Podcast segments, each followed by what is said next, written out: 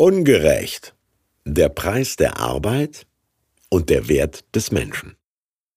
Die Arbeiter im Weinberg aus Matthäus 20 Jesus fuhr fort. Das Himmelreich gleicht einem Grundbesitzer. Der zog früh am Morgen los, um Arbeiter für seinen Weinberg einzustellen.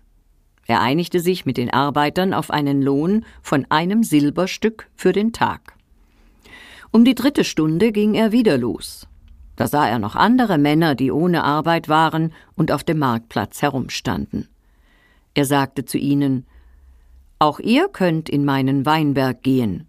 Ich werde euch angemessen dafür bezahlen. Ebenso machte der Mann es um die sechste Stunde und dann wieder um die neunte. Um die elfte Stunde ging er noch einmal los. Wieder traf er einige Männer, die dort herumstanden. Er fragte sie Warum steht ihr hier den ganzen Tag untätig herum? Sie antworteten Weil uns niemand eingestellt hat. Da sagte er zu ihnen Auch ihr könnt in meinen Weinberg gehen. Am Abend sagte der Besitzer des Weinbergs zu seinem Verwalter Ruf die Arbeiter zusammen und zahl ihnen den Lohn aus. Fang bei den Letzten an und hör bei den Ersten auf. Also kamen zuerst die Arbeiter, die um die elfte Stunde angefangen hatten. Sie erhielten ein Silberstück. Zuletzt kamen die an die Reihe, die als Erste angefangen hatten.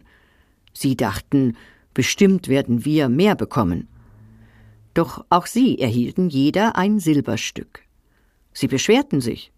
Die als Letzte gekommen sind, haben nur eine Stunde gearbeitet. Aber du hast sie genauso behandelt wie uns. Dabei haben wir den ganzen Tag in der Hitze geschuftet.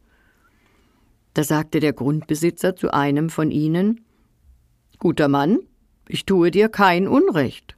Hast du dich nicht mit mir auf ein Silberstück geeinigt? Nimm also das, was dir zusteht, und geh. Ich will dem Letzten hier genauso viel geben wie dir. Kann ich mit meinem Besitz nicht machen, was ich will? Oder bist du neidisch, weil ich so großzügig bin? So werden die Letzten die Ersten sein und die Ersten die Letzten. Als Personaldisponent eine Pfeife, dieser Weinbergbesitzer, oder? Gab es denn keinen Bedarfsplan?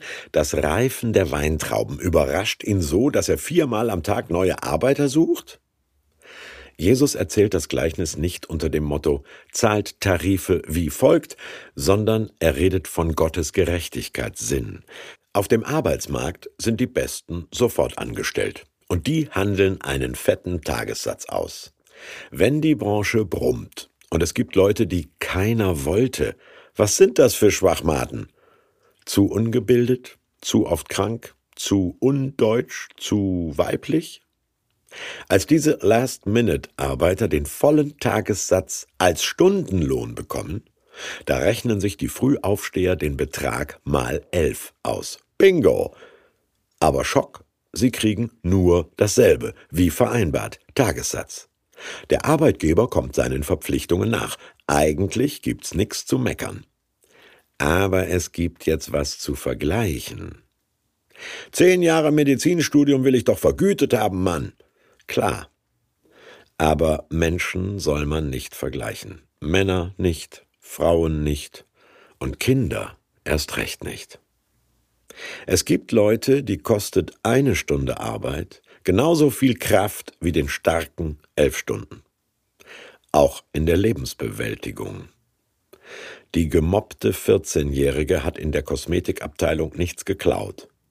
Der suchtgefährdete Vater, Verlierer im Sorgerechtsprozess, hat den Heiligabend ohne Besäufnis geschafft. Die Obdachlose traut sich, ihre Kinder wiederzusehen. Ihr Starken beneidet diese Schwachen, weil Gott den Wert des Menschen höher veranschlagt als den Lohn ihrer Leistung? fragt Jesus implizit. Dann tauscht doch! Nein, Gott ist weder planlos noch ungerecht. Er ist nachsuchend barmherzig, und bei ihm werden die Letzten die Ersten sein, sprichwörtlich geworden.